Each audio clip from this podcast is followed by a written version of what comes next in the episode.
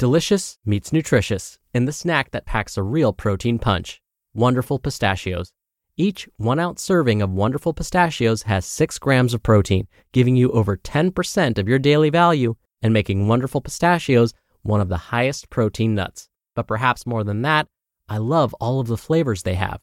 Their sea salt and vinegar ones are my favorite when I'm craving that flavor but want to keep it healthy. But that's just the tip of the iceberg. Wonderful pistachios come in a variety of flavors, like chili roasted, honey roasted, smoky barbecue, and jalapeno lime, perfect for enjoying with family and friends or taking them with you on the go. Whether you're a pistachio purist who loves cracking open every nut, or you prefer the convenience of no shells pistachios, Wonderful Pistachios has got you covered. Grab Wonderful Pistachios and elevate your snacking game today. So fill up with a healthy snack when hunger strikes. Visit wonderfulpistachios.com to learn more. That's wonderfulpistachios.com.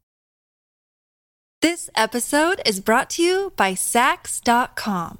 At Saks.com, it's easy to find your new vibe. Dive into the Western trend with gold cowboy boots from Staud, or go full 90s throwback with platforms from Prada. You can shop for everything on your agenda, whether it's a breezy Zimmermann dress for a garden party or a bright Chloe blazer for brunch. Find inspiration for your new vibe every day at Saks.com.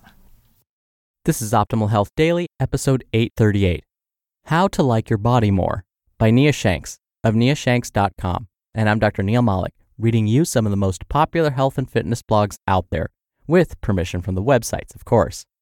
Now, if you were listening earlier this week, I read to you a post on failure and how it happens to the best of us. I've been listening to this book by Ray Dalio, who's the founder of the world's biggest hedge fund firm, Bridgewater Associates, and I heard a quote from him that was the perfect complement to this topic of failing well and not letting it keep you down. And I wanted to share it with you on Monday, but I thought, no, Wednesday is going to be around the corner and it'll be a great reminder of what we talked about earlier this week. So we're due for some inspiration as usual. And so my inspiration will complement episode 836 from earlier this week. Quote I believe that the key to success lies in both knowing how to strive for a lot and fail well. Ray Dalio. Now, today's topic is about appreciating your body and how to like your body more. Some of us may have been striving to improve our bodies for weeks, months, if not years, and you may have given up on this. You may have felt like, well, I failed. But you know what? That's not necessarily the case. So, with that, let's get right to today's post as we optimize your life. How to Like Your Body More by Nia Shanks of niashanks.com. The brain is an amusing organ.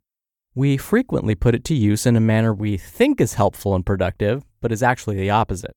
Like at Thanksgiving, when your brain prods you to keep piling more tasty, only get it once a year foods on the plate.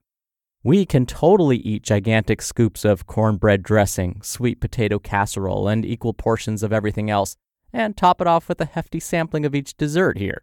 An hour later, you grumble about having eaten too much, and how you feel like sweet potatoes are about to flow out of your ears before passing out in a food coma. Well, here's a fitness related example many can relate to. I once thought trying to hate my way to a better looking body was a good strategy. Using hatred for my body and its many flaws as fuel to change its appearance would help me succeed, I thought. How wrong and damaging that mindset proved to be. Similarly, we think comparing our bodies to somebody else's is helpful for reaching our goals, but it's really a one way ticket to misery and negative body image. Some examples to back up this lofty opinion. If I wanted to feel weak, I could compare myself to seasoned powerlifters. If I wanted to feel fat, I could compare myself to cover ready fitness models and figure athletes. If I wanted to feel underdeveloped, I could compare myself to bodybuilders. If I wanted to feel like a boring, flawed person, I could compare myself to social media icons who not only look great, but use photo editing, optimal lighting, envy inducing locations to take 97 photos, and then meticulously pick the perfect, most flattering one to post for all the world to admire. You could do the same. Maybe you have done the same. Have you recently compared your body to someone else? Maybe there's a person at the gym you've admired for months, or maybe it's the photos in your social media feed. You compare your body shape or size or leanness to his or hers and quickly feel inferior, less than, or just not good enough on some level. Yeah, stop doing that. Is comparison ever healthy or helpful? Comparisons are usually fruitless. Someone new to strength training and healthy nutrition habits isn't doing him or herself a favor by comparing their bodies to someone who's been doing those things for a decade. The woman who is barely five feet tall with short limbs and a long torso won't extract anything helpful from a comparison to a woman who is 5 foot 11 with long limbs. Treat these useless, arguably damaging comparisons as you would food tainted with listeria. Trash them. Their consumption is poisonous. Is comparison ever helpful to like your body more? It can be. Not comparing your body or performance to someone else's, that's not helpful. However, comparing your current state to the process required to get you where you want to be and doing so objectively and free from emotion can be useful. Using myself as an example, during the beginning of this year, I decided to focus on building muscle. It's something I've never done exclusively. I compared my current condition to the one I wanted to achieve, then asked, How do I get there? Adding muscle to my frame would require a different process than what I was doing at the time. Workout frequency, exercise selection, and training volume needed to be adjusted. My nutrition would need to change too. Rather than comparing my body or the results I'd like to achieve to someone else, I compared what I had been doing to what needed to be done to move in the direction I wanted to go and committed to making the most of my body instead of having expectations beyond my control. Be inspired, not discouraged. What about inspiration to like your body more? Using the comparisons from earlier, I could look at others who have achieved a goal I'd like to reach for inspiration. Someday I may want to work toward a triple body weight deadlift instead of comparing myself to those who can do that and think, ugh, there's no way I could ever do that. Instead, I could choose to be inspired. Wow, that's amazing. I may not pull triple body weight, but I have plenty of room to get stronger. Seeing the success of others can be useful for inspiring us to discover our potential. It can be the catalyst that helps us take the first step in our journey. Look inward, not outward. Inspiration can be useful to like your body more, but there's something to be said about choosing to blaze your own path and seeing where you end up.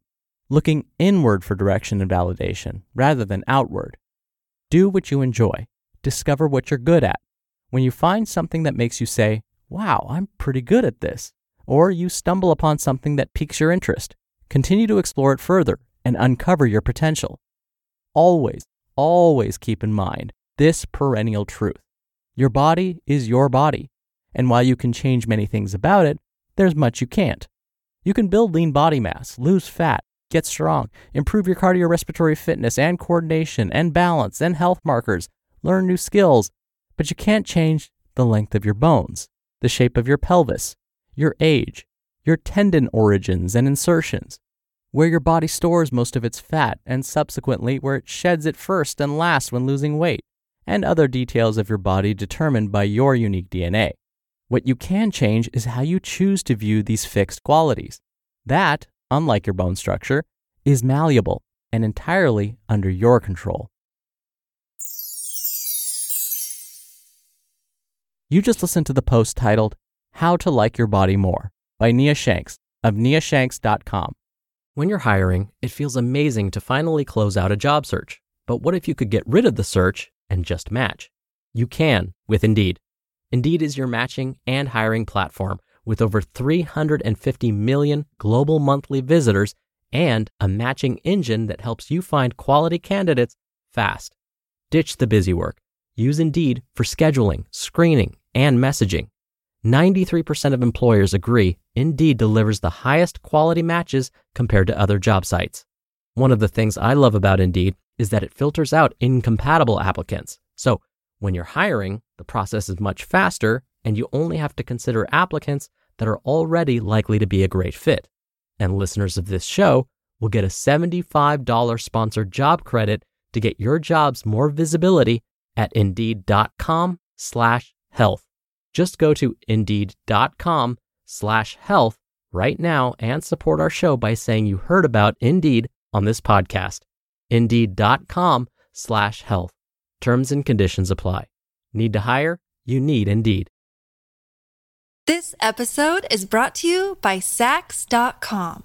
At Saks.com, it's easy to find your new vibe. Dive into the Western trend with gold cowboy boots from Staud, or go full 90s throwback with platforms from Prada. You can shop for everything on your agenda, whether it's a breezy Zimmermann dress for a garden party or a bright Chloe blazer for brunch. Find inspiration for your new vibe every day at Saks.com. Dr. Neal here for my commentary.